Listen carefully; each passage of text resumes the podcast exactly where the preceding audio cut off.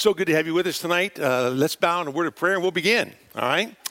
Uh, Father, we are grateful for today and all the things that you do. We are grateful that, Lord, we can spend some time in your word. We realize, Lord, that the power of your word does so many great and marvelous things. And we trust that our time together this evening would be rich for all of us. We learn some things and that you challenge us. Help us to be open and receptive to your word, to let your word speak for what it is, not to try to read things into it, but just to let it sit and speak to us. For your word is living and powerful, sharper than any two edged sword. It pierces to the depth of a man's soul. And for that we are grateful. And our prayer, Lord, is that you would open our eyes, our heart, our ears, that we might just hunger and desire more of your word. We pray in Jesus' name. Amen. If you got your Bibles, Second Thessalonians chapter 2. 2 Thessalonians chapter 2. Probably one of the most definitive studies in the scripture on the rise of Antichrist is Second Thessalonians chapter 2. And it comes at a time in which the people in Thessalonica had to understand what the day of the Lord was. That's why we spent the last couple of weeks looking at the characteristics surrounding the day of the Lord. Simply because there are so many things in Scripture concerning that particular day. Tonight we look at the concern surrounding the day of the Lord. Simply because in chapter 1, remember, he, he tries to console them because of all of their adversity. And now he's going to correct them on their view of prophecy. And that's because someone had come to the church and through another spirit, spirit of, quote, Antichrist, or through a, a, message or through a letter that they said was signed by the Apostle Paul, and tried to help them or make them believe they were in the day of the Lord. And I read that and I think to myself, you know, that's so interesting because these people were disturbed. They were shocked. Let me read it to you. 2 Thessalonians chapter 2, verse number 1. Now we request you, brethren, with regard to the coming of our Lord Jesus Christ and the gathering together to him, that you not be quickly shaken from your composure or be disturbed either by a spirit or a message or a letter as if from us, to the effect that the day of the Lord has come. So they were disturbed, they were shaken just because they thought that they were in the day of the Lord. Now, Paul had already taught them in 1 Thessalonians chapter 4, verses 13 to 18, about the translation of the church into glory, where the dead in Christ will rise first, and we who are alive and remain shall be cut up together with them in the air. So shall we ever be with the Lord. And then he talked to them about the day of the Lord.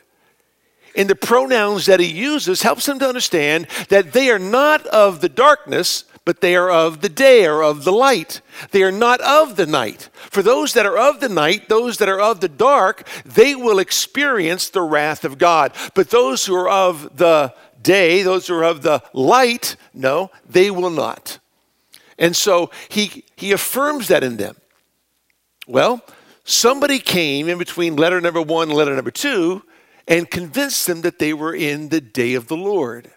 So now he has to correct that view has to help them understand something, which tells me something very unique. You know, if, if, if someone came to you and said, you know, uh, can, you, can you give me your view on prophecy? And you could tell them your view, and you could say, well, you know what, it, it's, it's all going to work itself out in the end anyway, right? Does anybody really care? Well, those in Thessalonica, they cared. So much so that they were shaken and disturbed that they thought they'd missed the translation of the church into glory. And they actually thought they were in the day of the Lord. If someone came to you and said, you know what, you're, you're in the day of the Lord, what would your response be? You'd be like, okay, well, who's the Antichrist? We, we become very cavalier about end times. But prophecy is so important in Scripture. My plan for the fall is to go through, through the book of Daniel and talk about how one book is so centered on, on the future and how so much is unveiled in the book of Daniel concerning Israel and the Antichrist and the tribulation and the end, and how kings rise to power. We think about what's happening right now with Russia, in the UK, and all that's taken place, how we are literally on the verge of, of war. And what does that mean with Ezekiel 38 and the rise of, of Russia to power when you read about prophecy? And when you read about Gog and, and Magog and, and Tubal and Meshech and, and all that surrounds and those ancient countries coming back into play again and how it unveils itself even today. As we sit on the brink of a world war, not that there's going to be nuclear bombs shot all over the place. But we, we get so enamored with what's happening in our country, so overwhelmed with all that's taking place in our country with Supreme Court or the, the, the Democrats today wanting to uh, draw up legislation to, to pack the Supreme Court. And so that's going to be on the agenda over the next week or so. And then what's happening with, in Minnesota and, and the riots that are there and, and the shootings. We get so wrapped up in that, we don't even know what's going on around the world. But what's going on around the world is huge when you put into prophetic perspective. And so here is, here is these people in Thessalonica, and they're wondering, you know, what's going on? Are we in the day of the Lord? And so evidently some spirit, some someone who was had, had an antichrist spirit. Now we know about antichrist, and, and, and Paul knew about antichrist, and John knew about antichrist. Everybody did to some degree, back in, in 1 John, 1 John chapter 2, verse number 18, these words are given. Children, it is at the last hour. And just as you heard that Antichrist is coming, even now many Antichrists have appeared. From this we know that it is the last hour. So there is coming the Antichrist. But on top of that, there are many antichrists, many who are against the Christ. There is one coming who is a supreme individual that's against the Christ, but there are also many of those that are against the Christ. Or you could translate it in the place of, because the Antichrist wants to be in the place of the true Messiah. And then down in verse number 22 of same chapter, who is the liar but the one who denies that Jesus is the Christ? This is the Antichrist, the one who denies the Father and the Son. That's the spirit of Antichrist, the one who denies the Father and the Son. Because the ultimate Antichrist, capital A, is the one who's going to come and take the place of Messiah and deceive Israel into thinking that he is their true Messiah. Says over in chapter 4, verse number 3 And every spirit that does not confess Jesus is not from God. This is the spirit of the Antichrist, of which you have heard that it is, it is coming, and now it is already in the world. So John is saying there are many attitudes that are Antichrist, but there is one coming who is the Antichrist. Now, how did they know this? Who told them about Antichrist? Well, if you're Jewish and you understand Old Testament, you understand Daniel 7, Daniel 8, Daniel 9, and Daniel 11. And all those chapters, those four chapters, speak immensely concerning Antichrist. In fact, in, in Daniel chapter 7, verse number 8, it describes the Antichrist as a little horn. That is, he, ri- he rises from utter obscurity and becomes very, very prominent. But Daniel describes him as a little horn. He describes him as one with eyes like the eyes of a man, indicating his intelligence, as well as a mouth uttering great boasts. In other words, he has great oratory skills and he's very arrogant. He also says in Daniel 7, verse number 21, that he is relentless against God's people because he wages war with the saints and overpowers them. He wages war with the saints and overpowers them. Verse number 23 of Daniel 7, he says that he will be different from all the other kingdoms and will devour the whole earth and tread it down and crush it. Why? Because the empire of the Antichrist will be the greatest world power in the history of the world. Goes on to say in verse number 25 that he is depicted as a blasphemer, who one who speaks out. The Bible also describes this Antichrist as the prince who is to come in Daniel 9.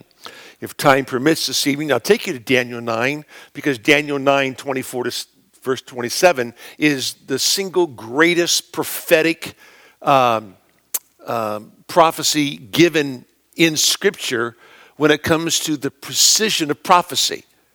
And Daniel happens to be able to, to have a, a bird's eye view of, of all that's going to take place with the nation of Israel because God reveals it to him. And he's called in Daniel 9 the prince who is to come. In Daniel 11, he's called the king who does as he pleases. In Zechariah 11, he's called the foolish and worthless shepherd because he is contrasted with the true shepherd. In Revelation 11, 13, 14, and 19, he's called the beast. And that's how we know him the best. He's called the beast who rises out of the sea. And here in 2 Thessalonians 2, Paul describes in this way in verse number 3 Let no one in any way deceive you, for it will not come unless the apostasy comes first, and the man of lawlessness is revealed, the son of destruction. So he's the man of lawlessness, he's the man who loves sin, and he is the man who is the son of destruction. Who opposes and exalts himself, verse 4, above every so called God or object of worship so that he takes his seat in the temple of God, displaying himself as being God. Do you not remember that while I was still with you, I was telling you these things? So, in other words, what's in 1 Thessalonians and 2 Thessalonians, excuse me, what's in 1 Thessalonians 4 and 5 is not all that Paul told them. But right now, he reveals to us what I've already told you about this son of destruction, this man of lawlessness, this man who leads the apostasy. Don't you remember the things that I have told you? Which really is very encouraging for us because we are a lot like the Thessalonians. We, we forget things, right? We, we hear it being taught on Sunday or Wednesday, and we go home and we take notes and, and we try to memorize what was said and try to go home and study what was said. And then a month or two later or a year later, we, we completely forget what was said. And so Paul is going to just remind them because to be able to remind people of what they've been taught and to go over it again and again and again. Remember, uh, repetition is the mother of learning, right? And so you want to keep repeating the same thing over and over again so people understand it, they can grasp it. So what he's going to do is say, Look, I've already told you these things. And then he says this he says, verse 6, and, and you know what restrains him now, so that in his time he will be revealed. For the mystery of lawlessness is already at work, only he who now restrains him will do so until he is taken out of the way. Then that lawless one will be revealed, whom the Lord will slay with the breath of his mouth, and bring to an end by the appearance of his coming. That is, the one whose coming is in accord with the activity of Satan, with all power and signs and false wonders, and with all the deception of wickedness for those who perish, because they did not receive the love of the truth so as to be saved. So, what Paul does is he unveils for them once again the things that he's already taught them. But they were disturbed, they were shaken that they had already encountered the day of the Lord. And Paul says, Look, the Antichrist is not even here yet. And if the Antichrist is here, then you know you're in the day of the Lord. But because he is not here, you know that you're not. And that's going to bring them great encouragement. It's going to bring them great relief. You see, we forget how, how important God's word is to our everyday living. Remember way back in the book of Proverbs, the third chapter, listen to what Solomon says in verse number 12 uh, excuse me, verse number 13 of chapter 3 of Proverbs. How blessed is the man who finds wisdom and the man who gains understanding. For her profit, that is wisdom, wisdom's profit, is better than the profit of silver, and her gain better than fine gold. In other words, wisdom is better than silver, and wisdom is better than gold. Now, how can that possibly be? Well, he tells us she, wisdom, is more precious than jewels, and nothing you desire compares with her. Long life is in her right hand, and her left hand are riches and honor. In other words, wisdom does for you what jewels can't do, Wisdom does for you, understanding does for you what gold and silver cannot do because there's something rich about wisdom. There's something that brings honor that comes through wisdom. And there's also a long life. Read on. It says, Her ways are pleasant ways, and all her paths are peace. Wisdom gives you peace. Understanding gives you peace. Very important. Riches and jewels and silver don't necessarily give you peace. They might make life a little bit more comfortable for you, but they don't rest the soul. So he says, She, wisdom, is a tree of life to those who take hold of her, and happy are all who hold her fast. In other words, get a grip on wisdom. Hold wisdom fast. Then he says in verse number 21 My son, let them not vanish from your sight. Keep sound wisdom and discretion, so that they will be life to your soul and adornment to your neck. Then you will walk in your way securely, and your foot will not stumble. When you lie down, you will not be afraid. When you lie down, your sleep will be sweet. Do not be afraid of sudden fear, nor of the onslaught of the wicked when it comes, for the Lord will be your confidence and will keep your foot from being caught. See the benefits of wisdom and understanding? There's something that about them that, that gives you peace. That's why we said on Sunday, Psalm 119, 165, great peace have those who love thy law, and nothing causes them to stumble. There's something about the law of God that gives you great peace. Not just peace, but great peace. And nothing causes you to stumble. Well, those in Thessalonica were stumbling. They had no peace because someone with another spirit had come into their assembly and they, they had this letter that supposedly had been signed by Paul, so they were counterfeits, and they wanted to cause disruption in the assembly and tell them that they were already in the day of the Lord, but they weren't. That's why it's so important for us as believers to know what God's word says, not just about prophetic things, but about all things. Because if you're firmly grounded in the scriptures, if you're solid with the truth of God's word, then your faith cannot be disturbed. You'll be able to talk to people reasonably because you're going to talk to them from a point of wisdom, understanding, and knowledge. And with that comes honor, with that comes riches that money cannot buy because those riches, specifically in Scripture, deal with the character and nobility of a person. And that's what happens when you have wisdom. And so, Paul is going to give them wisdom. He's going to take them back to Scripture. And so, what he says in chapter 2 is just a part of all that he explains to them. But what it does for us is that it unveils to us the greatness of the rise of Antichrist and how do you know what's going to take place when he comes?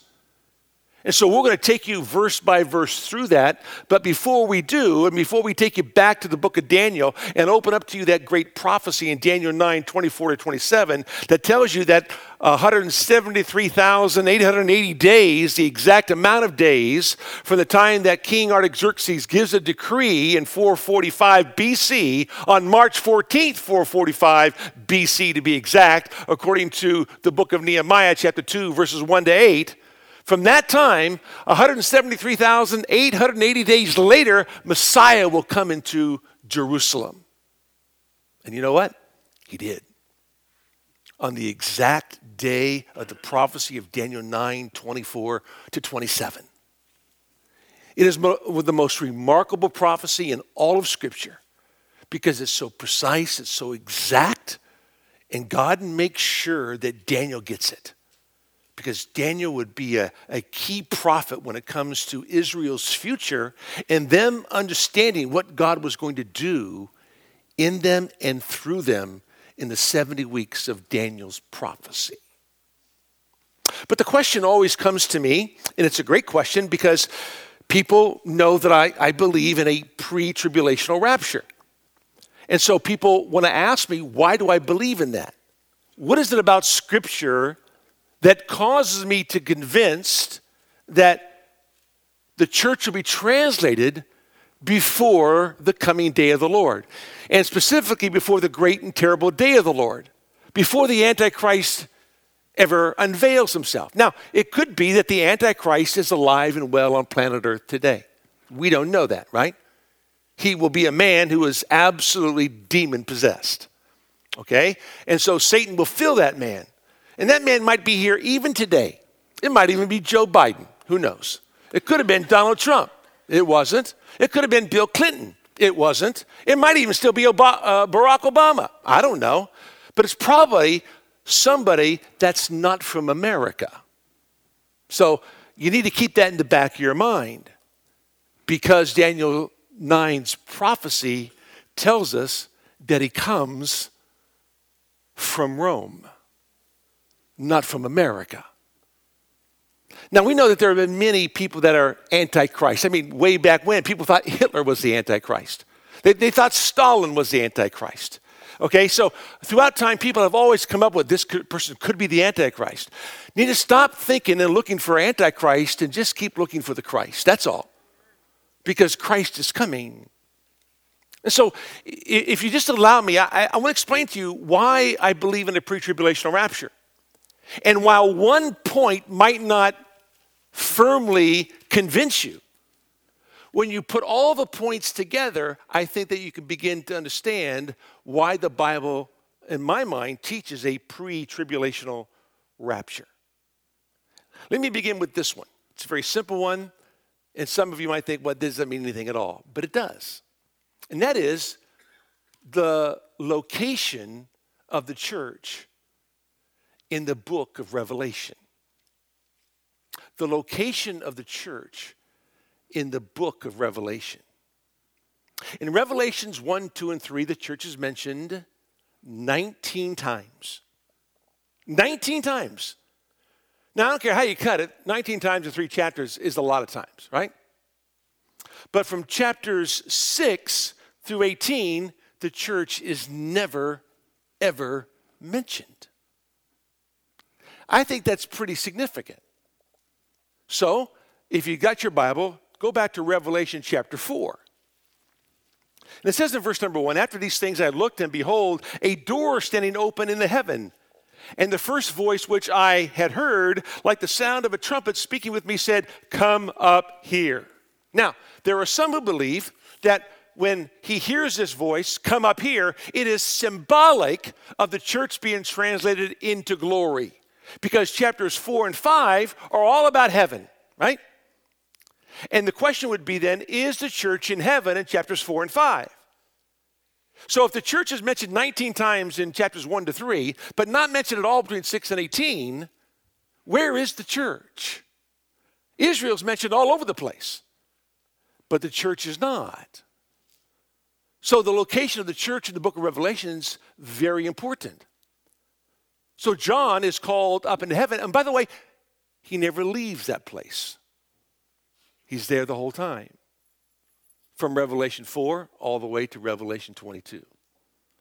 So he's always in glory but he, he, gets all these visions of all that's taken place. Chapter one is all about the, the, the, the, the living, glorified, resurrected Christ. Chapter two, seven letters to seven churches, explaining to those churches, he who has ears to hear, let him hear what the Spirit says to the churches, because there are seven literal letters given to seven true churches, but those churches are representative of all the churches throughout all the church age. And then all of a sudden, John's caught up into glory. You say, well, you could be reading something into that. Well, maybe not, because if you look at point number two, then you begin to understand that. So, not only is the location of the church in the book of Revelation important when it comes to a pre tribulational rapture, but number two is this, and that is the identification of the 24 elders in the book of Revelation. Now, if you were with us five weeks ago, I talked to you about the identification of the 24 elders. Who are the 24 elders? Because once you understand who the 24 elders are, you have to come to grips with the fact that the church is in heaven. Because the 24 elders is the church. We say, well, why didn't it just say the church? Why does it say elders? Do you know that in the synagogue, whenever you talk about the elders in the synagogue, The elders represent the entire synagogue. When you talk about the elders in the church, the elders in the church are representative of that church. So when you use the term elder, you're talking about a, a, a, a party of people that are represent, representative by nature. And so why 24? Well, 24 is the priestly order in First Chronicles 24 and 25. And the priestly order was representative of the entire nation of Israel, overseen by a priestly order. There was also an order of singers with a number 24. And those 24 singers in First Chronicles 25 were also representative of the entire nation. So the number is very significant 24 elders. So the Bible says in chapter 4 these words it says, verse 4 Around the throne were 24 thrones, and upon the thrones I saw 24 elders, sitting clothed in white garments and golden crowns on their heads. So you have 24 elders. 24 elders are on 24 thrones. And the question comes who sits on thrones in heaven? Answer only the overcomer, only the church. How do we know that? We know that because the Bible says in verse number 21 of Revelation 3 He overcomes, I will grant to him to sit down with me on my throne, and I also, uh, as I also overcame and sat down with my Father on his throne. So we know that the church sits on thrones in glory. Also says this that they are sitting there clothed in white garments. Clothed in white garments. Who wears white garments? Well, the Bible says in verse number 5 of chapter 3 of Revelation, he overcomes will thus be clothed in white garments. And the overcomer are those who believe that Jesus Christ is who he says he is, and they have embraced him as Lord of the universe, 1 John 5, 3, and 4. That is the overcomer. Well, we know from the book of Isaiah that God grants us robes of righteousness, He gives us the garments of God, and these are white garments. But that's only given to the church. And then it says this and golden crowns on their heads. Who wears crowns? The church. It says in the book of Revelation, chapter 2, these words in verse number 11 it says, And I will give you the crown of life. So, whoever the 24 elders are, it's a number of representation, okay? And they're elders. Now, some would say, well, maybe they're angels. Angels are never called elders in Scripture. In fact, if you go to Revelation 7, look at this. It says, And all the angels were standing around the throne and around the elders and the four living creatures. So, what you have in, in heaven is the Lord God of the universe, right? Angels, elders, and four living creatures. And the four living creatures are not the elders, and the elders are not the angels, and the angels are not the four living creatures. They're all uniquely distinct. But that's all that's in heaven. And whoever the 24 elders are, they're clothed in white garments. They have crowns on their heads, and they sit on thrones. But only church people do that. Nobody else does. But then they sing a song. And the song they sing is a song of redemption. Revelation chapter 5. In Revelation 5, it says, verse number 9, they sang a new song. Who? The 24 elders. Verse 8, they fell down before the Lamb, each one holding a harp and golden bowls full of incense, which are the prayers of the saints. And they sang a new song.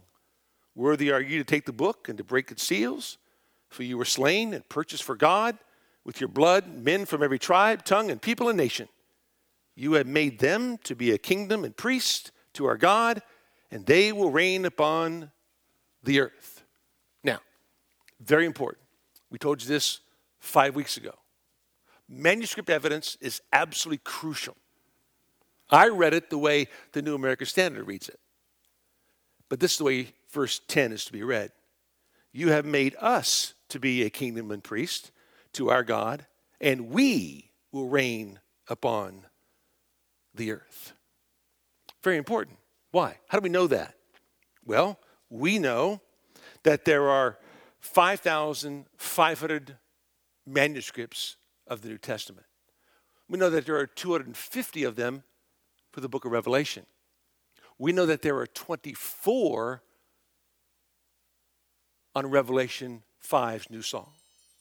And 23 of the 24 all say us and we, not they and them. So the manuscript evidence is overwhelming that the we are the 24 elders, the us are the 24 elders. Because they are singing the song of redemption. They're singing the song, Worthy is the Lamb, because you purchased us from every tribe, tongue, and nation. And that's why we're here in glory. But also remember this these people who are singing, okay, you have made us a kingdom and priests to our God. Back in Revelation chapter 1, it says these words. It says in verse number 5 And from Jesus Christ, the faithful witness, the firstborn of the dead, and the ruler of the kings of the earth, to him who loves us and released us from our sins by his blood, and he has made us to be a kingdom, priests to his God and Father. So, we know that the church are called priests. We are a priestly unit. We are a kingdom of priests. And because Revelation New Song is about the kingdom of priests singing a song of redemption, and the ones singing it are the 24 elders, the conclusion is the 24 elders is the church of Jesus Christ in glory. I say, well, I'm not convinced yet. Okay, that's okay. So you have the location of the church in Revelation, and then you have the um, point number two, which was the identification of 24 elders. Then you had number three, the prevention of the church from the hour of tribulation. Revelation 3, verse number 10, which says, Because you have kept the word of my perseverance, I also will keep you from the hour, definite article. There is a specific hour, it's called the hour of testing or tribulation, that hour which is about to come upon the whole world to test those who dwell on the earth. There's going to come a trouble, a, a, a time of tribulation, an hour of testing that's going to come upon the whole world. It's a specific hour. The only time there's been an hour of tribulation that's come upon the whole world is Genesis chapter 6, right? With the flood. But outside of that, there has been no trial that's come upon the whole world. So there is a particular hour of trouble that's going to come upon the whole world, and it's specifically designed for those who dwell upon the earth. Katoikountas, a word that means earth dwellers, used over 10 times in the book of Revelation and always in reference to the unbeliever. So there's going to be an hour of tribulation that's going to come upon the whole world, and it's designed for all those who are earth dwellers. So if the church is here on the earth, right? That would mean that we have a earth dweller mentality, but we don't. In fact, our citizenship is in heaven. Earth dwellers is not about a geographical location, it's about a moral condition. This is their moral condition. This is who they are. They love the earth. They love everything on the earth. They're people of the earth. We are people of heaven. We are citizens of another kingdom. See? We are not earth dwellers. And the promise is not just to Philadelphia, but to all those in the world, because the hour of tribulation comes upon the whole world and I will keep you out of the hour. The phrase there, tereo ek, which means to keep you completely out from something, not take you through it, tereo dia, or keep you, preserve you in it would be tereo en. It's tereo ek, to preserve you out of something. Same word, phrase used of our Lord in John 12 when he, when he said, What shall I say? Save me out of this hour? Am I asking my Father to take me out from the hour itself? Oh, no. No, for this hour I came, for this purpose I came. I'm going to go through the hour. See? Well, in Revelation chapter 3, verse number 10, there's a promise given. And that promise is a prevention of the church from going through an hour of trouble that's going to come upon the whole world. Now remember, God has always done this. He did it with Noah and his family. Go back with me, if you would, to the book of Luke, Luke chapter 17. Look at Luke 17. In Luke chapter 17, the Lord says this And just as it happened in the days of Noah, so will be also in the days of the Son of Man. They were eating, they were drinking, they were marrying, they were being given in marriage until the day that Noah entered the ark, and the flood came and destroyed them all. Now remember, God had, had warned Noah of impending judgment, and Noah was a preacher of righteousness. So he preached for 120 years about God's impending judgment. But when the judgment was about to come, God took him into the ark, God shut the door, and God preserved Noah and his family and killed everybody else. But he preserved Noah and his family. And so they were, were removed from that tribulation that came upon the whole world. They were, they were spared. And this is this it was the same as happened in the days of Lot. They were eating, they were drinking, they were buying, they were selling, they were planting, and they were building. And on that day, the Lord went out from Sodom. It rained fire and brimstone from heaven and destroyed them all. Same with Lot, his family except for his wife. It says this it says, So it will be just the same on the day the Son of Man is revealed. On that day, the one who is on the housetop and whose goods are in the house must not go down to take them out. And likewise, the one who is in the field must not turn back. Remember Lot's wife. Whoever seeks to keep his life will lose it, and whoever loses his life will preserve it. In other words, remember Lot's wife? She loved the world. She couldn't help but look back. God said, Don't look back. But she just could not stop herself. She had to get one last look at her hairdresser, one last look at the mall, one last look at the lights. And God said, Don't turn back. Did. She turned to a pillar of salt, right? But they were spared because God knows how to, to deliver his own. 2 Peter chapter 2, it says, verse 4 For if God did not spare angels when they sinned, but cast them into hell and committed them into pits of darkness and reserved it for judgment, and did not spare the ancient world, but preserved Noah, a preacher of righteousness, with seven others, when he brought a flood upon the world of the ungodly. And if he condemned the cities of Sodom and Gomorrah to destruction by reducing them to ashes, having made them an example to those who would live ungodly lives thereafter, and if he rescued righteous Lot, oppressed by the sensual conduct of unprincipled men, for by what he saw and heard, that righteous man, while living among them, felt his righteous soul tormented day and night by their lawless deeds.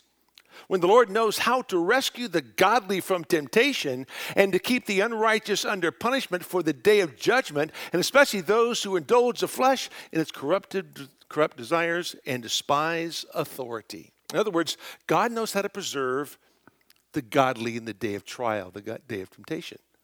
Did it for Noah and his family did it for Lot and his family, minus his wife, and also did it for Rahab when God said that he was going to destroy Jericho. Rahab believed in the Lord God of Israel. She hid the ten spies, and when the walls came tumbling down, every part of the wall fell except for Rahab's house. She was spared, she was protected. See? Because God knows how to deliver the godly from temptation. Same is true for the church. There's going to be a, a trial, an hour trial that comes upon the whole world. Not just a part of the world, but the entire world. And on top of that, understand that God has not destined us for wrath. When God poured out his wrath on Calvary upon his son, he did that for you and me. Is he now going to make us go through more of his wrath in the day of judgment? Because that wasn't good enough? I don't think so. He poured out his wrath on his son so you and I would escape not just eternal damnation, but there is no condemnation for those who are in Christ Jesus. We've been set free from the condemning work of God, the judgment of God. Our sins were judged at Calvary. We're not going to experience God's judgment. We've been set free from that by the grace and mercy of our loving God. So you have the location of the church in the book of Revelation. You have the identification of the 24 elders. You have the prevention of the church from the hour of tribulation that comes upon the whole world. And then you also have, which I think is very interesting, the preparation of our place in glory. John 14, verses 1 to 3. The Lord said, I go and prepare a place for you. If I go and prepare a place for you, I will receive you unto myself, that where I am, there you may be also. Okay, so there, there's a place that God's preparing for you and me. So wherever He is, that's where we are going to be as well. And so, John 14, verses 1 to 3, is how the Lord is going to console his men when they are scared to death about what's going to happen the next day. And they're fearful. Because the way you comfort people who are fearful of death or fearful for whatever's going to happen the next day, you comfort them by assuring them that in your Father's house are many mansions, many dwelling places. If it were not so, I would have told you. And I go and prepare a place for you that where I am, there you may be also. Why? Because he wants to receive us to himself. This was the great consolation for the disciples because there was a preparation, a place for them in glory. He's going to receive them to himself. So where, I am, there you will be as well. And he was going away to his father, he was going to ascend to his father, and there he would prepare a place for you and me. And that became the great consolation for the disciples on the eve of the crucifixion, that there was a place prepared for them. So the preparation of our place in glory is a place that we can, can, understand that God's going to take us to that place where we will be with Him. And then in Revelation 19, we come back with Him because we are clothed in white raiments. In Revelation 19, those clothed in white raiments come back with Him. See? And we come back here, and Christ sets up His kingdom upon the earth and we rule and reign with him for a thousand years. Next is the distinction in the purpose of the church and the purpose of Israel. I believe there's a distinction between the two. I don't believe that the church replaces Israel. I believe that Israel has a plan. God has a plan for Israel. He made three unconditional covenants with Israel Abrahamic, Davidic, and new. Those three covenants are unconditional covenants, not dependent upon Israel, completely dependent upon God. One deals with the land, that's the Abrahamic covenant. One deals with the Lord of the land, that's the Davidic covenant. And next deals with the love that leads you into the land where the Lord reigns. That's the new covenant. And so those are unconditional covenants that God has given to Israel. And those unconditional covenants are covenants that God says, look, this is what I'm going to do for you. This is my promise to you. God's not going to break that promise. That's why Jeremiah 30, verse number 7 says that the day of the Lord is called the time of Jacob's trouble. It's the time of Jacob's trouble. That's why the church is not mentioned in Revelation 6 to 18. It's not the time of the church's trouble, it's the time of Israel's trouble, Jacob's trouble. They're the ones who have to go through the tribulation. Why? Because the tribulation is designed for them. It's the 70th week of Daniel's prophecy. There are 69 weeks that have been accomplished. At the end of the 69 weeks, Messiah will be cut off. Daniel 9, 24 to 27. Messiah will be executed. That happened exactly as it was prophesied. But there's one week that dangles out there, and that's the 70th week of Daniel's prophecy. When does the 70th week of Daniel's prophecy happen? It happens because the Antichrist confirms the covenant with Israel. So, whenever that happens, that's when the 70th week begins. The Antichrist initiates the 70th week, when he confirms a covenant with Israel for one week or seven years.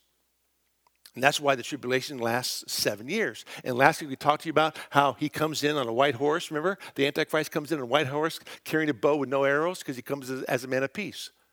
He's also the, the, the, the man on the red horse because he causes all kinds of war because he's a man of bloodshed, right? And be, behind that comes the pale horse because there's nothing but death and, and all kinds of disaster that follows wars and rumors of wars. And so, this Antichrist, and these are all birth pangs, birth pangs that lead up to the great and terrible day of the Lord, the abomination of desolation, where the Antichrist goes into the temple in Jerusalem and desecrates it by demanding that the whole world worship him, which causes Israel to flee to the wilderness. Revelation chapter 12. They flee to uh, Edom and Moab, and he goes after them is enraged with them because he wants to kill them all. Because he believes that if he can kill all the Jews, there's no reason for Messiah to come back. That's what he believes.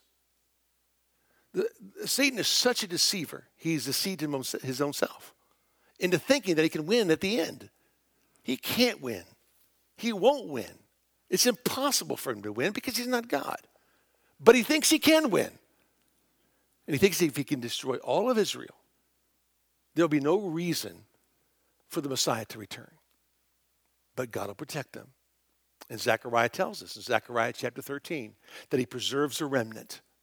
A third, two thirds will perish, a third will make it through, and they will go into the kingdom. So there is a distinction between the church and Israel. And therefore, that's how you know that there's going to be a pre tribulational rapture because the time of Jacob's trouble is designed specifically for Israel and for those who dwell upon the earth, those earth dwellers. And then in 1 Thessalonians 4, you have the consolation that's given to Israel, where you are to comfort one another with these words. Paul says, Look, the dead in Christ will rise first. We who are alive and remain shall be caught up together with them in the air. So shall we ever be with the Lord. Comfort one another with these words. Here's your great consolation those who have already died and their souls are in heaven, their bodies will be resurrected. And those of us who are alive and remain shall be caught up together with them in the air. And therefore, we shall always be with the Lord. And that consolation given to Israel, uh, given to those in Thessalonica, was the way the Apostle Paul would console them concerning their loved ones who had already died. Did they miss the rapture? Did they miss the translation of the church? What's going to happen to them? So Paul's going to encourage them don't worry, it's going to be okay because they're already in glory. Those who are asleep have already died, they're in glory. And those who have already died, their bodies will be raised first. And then those of us who are still alive and remain will be caught up together with him in the air. So shall we ever be with the Lord. So you have the, the consolation given to those in Thessalonica. And then you have the implication of the imminent coming of Christ. The implication of the imminent coming of Christ. The word imminent is from, from a Latin word which means to, to hang over. In other words, there's something always hanging over you that could fall at any moment, but you don't know when it's going to fall. In other words, it is certain yet uncertain. It is certain that it's going to happen, yet uncertain as to the time it's going to happen. That's the imminent return of Christ. For instance, we know that there are certain things that are going to happen, precursors, characteristics of the day of the Lord, before Jesus comes again, before Jesus descends from heaven and reveals himself to those here on earth, the second coming of the Messiah. There are certain precursors that are going to take place before the second coming of our Lord to earth. But for the rapture of the church, there is nothing that has to happen. There will be things that do happen, but nothing has to happen for the translation of the church to go into glory. It's the next thing on the prophetic calendar. So it speaks of the imminent return of Christ. That's why in 1 Thessalonians 1:10 they wait eagerly for the coming of the Messiah. There's an anticipation. That's why when you read through the New Testament, you, you, read things like this The end of all things is at hand, 1 Peter 4 7. Revelation 3, Behold, I come quickly. Philippians 4, verse number 5. Let your moderation be known to all men. The Lord is at hand. Imminent does not mean soon, it means next. It's not soon because it's been 2,000 years, but it does mean next. It's the next thing on God's prophetic calendar that God will translate his church out of here before the great and terrible day of the Lord, before the Antichrist confirms a covenant with Israel, to initiate that 70th week of Daniel's prophecy in order, in order for the fulfillment of Daniel's prophecy to come to fulfillment. And at the end of that 70th week, our Lord returns. He sets up his kingdom and rules and reigns for all eternity. There's one more and that is the description of the rapture versus the return or the revelation of Christ. The, the coming of Christ is two phases a rapture and a revelation. They're both the coming of the Messiah. But there's a difference between the rapture and the revelation of Christ. For instance, the rapture, the saints are caught up in the air with Christ. But at the revelation of Christ, Christ returns to earth. So, in other words, we meet the Lord in the air at the rapture, but the revelation, Christ comes down to earth. At the rapture of the church, the Mount of Olives is untouched. Why? Because the Lord's not here. But the revelation of Christ, Zechariah 14 says, the Mount of Olives splits. So there's a difference between the rapture of the church and the revelation of the Christ. We also know that at the rapture of the church, the living saints are translated, and at the revelation of Christ, no saints are translated. At the rapture of the church, the body goes to heaven, but at the revelation of Christ, the body comes to earth. At the rapture, Christ comes for his saints. At the revelation of Christ, Christ comes with his saints. At the rapture, the world is not judged and sin gets worse. At the second coming or the revelation of Christ, the world is judged and sin is dealt with. At the rapture of the church, it is not preceded by a detailed signs or warnings, but at the revelation, it is preceded by specific signs and specific warnings in great detail. At the rapture of the church, it concerns only the saved. At the revelation of Christ, it concerns the saved and those who are lost. Very important. You see, at a post tribulational rapture, that is, if you believe the church goes through the tribulation and there is a post tribulation, that means you're translated into glory at the end. Okay? There's a theological problem with that. Because that means that everybody in the kingdom has glorified bodies. That means there can be no children born in the millennial kingdom. That means there can be no rebellion against Satan at the end of that millennial kingdom and for the earth and the universe to be destroyed and the new heaven and the new earth to come into play. So if I believe in a post tribulational um, end time prophecy, then I am saying that the church will be caught up into heaven and then come right back down again to earth. But that would mean that everybody who is saved during the tribulation and all the church age people will have a new body a glorified body. Because that's what happens when you go to heaven. 1 Corinthians 15, you have a glorified body. And that means we all come back with Jesus to earth, and everybody has a glorified body, but yet there are children born in the millennial kingdom. So, how can a glorified body produce? It cannot. It does not. It will not. So you have to have people that don't have glorified bodies. Who are those? That is Israel that's preserved, one third preserved through the tribulation. Okay? And you, we've already told you about the 144,000 Jews that are, that are saved during the tribulation. Okay? They go through that. They don't have glorified bodies. There are Gentiles that are saved during the tribulation. They don't die, they're part of the sheep in the sheep go judgment at the end of the tribulation in the valley of Jehoshaphat. And those Gentiles and Jews go into the kingdom together. But we have glorified bodies and we rule and reign with Christ. They don't. They'll produce, they'll have children, and they will be under the direction of the king who sits on his throne in Jerusalem. So I look at those eight aspects in Scripture. I'm convinced that there is a pre tribulational rapture, that we are translated out of here before the Antichrist is revealed. And that 70th week of Daniel's prophecy will happen just as it was foretold in Daniel 9 24 to 27, and will run on course. And it will be filled with all kinds of seal judgments, trumpet judgments, bowl judgments, as Revelation tells us. I don't look at Revelation as symbolic, I look at it as literal. Written in 95, 96 AD by John on the island Patmos, okay?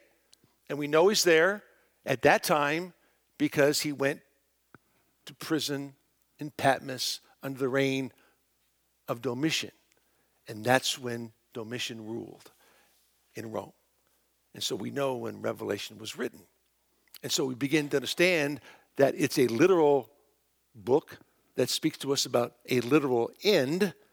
And God wants to detail those things for us. Why? Because there's something about Christ's coming that by nature is a purifying effect.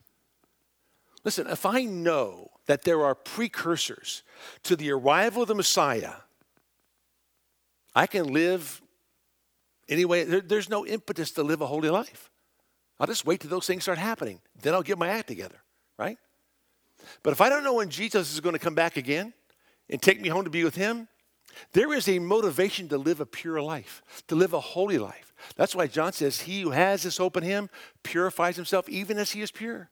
Because I don't know when Jesus is going to come to take me home to be with him. So I want to be ready when he arrives. When he calls me home, I want to be ready.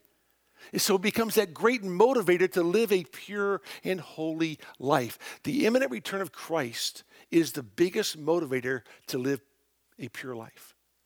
More than anything else knowing that Jesus could come at any moment. And the longer I live, the more I realize that could be today. When I read about what's happening around our world, when I read about what's happening in America, I realize, wow, that could be any time now. It looks sooner than it's ever looked before. But people in the past have thought the same thing. That doesn't mean we don't look forward to the coming of Christ. We do. We anticipate it. We live in anticipation of that. And we pray Thy kingdom come, thy will be done on earth as it is, is it in heaven. We are anticipating God's kingdom coming to earth. We are anticipating our king coming to take us home to be with him. And so we trust that God will do a great and mighty work in all of us as we look forward to the coming of our King. Let's pray. Father, thank you for today, the opportunity once again to look into the Word of God. You are truly a great God. And Father, there is so much to study prophetically, so much in Scripture, one out of every 25 verses. It's about prophecy in Scripture. There is so much in the word of the Lord concerning your arrival. Forgive us, Lord, for, for being ignorant of your coming again. Lord, it should be uppermost in our minds. It should be something that is a prominent feature of our lives. Because, Lord, we want to tell other people about Christ. Tell them you're coming again. They need to be ready. At the same time, Lord, we can live a peaceful, joyous life knowing that you have everything under control. Nothing is happening in this world, in this country, that's not under your supreme direction. So we trust you, Lord, and trust that you will preserve us from the hour of tribulation that's going to come upon the whole world. And Lord, soon come. Take us home to be with you, that we might rejoice in glory, singing the new song Worthy is the Lamb that was slain to receive glory and honor and praise. In Jesus' name, amen.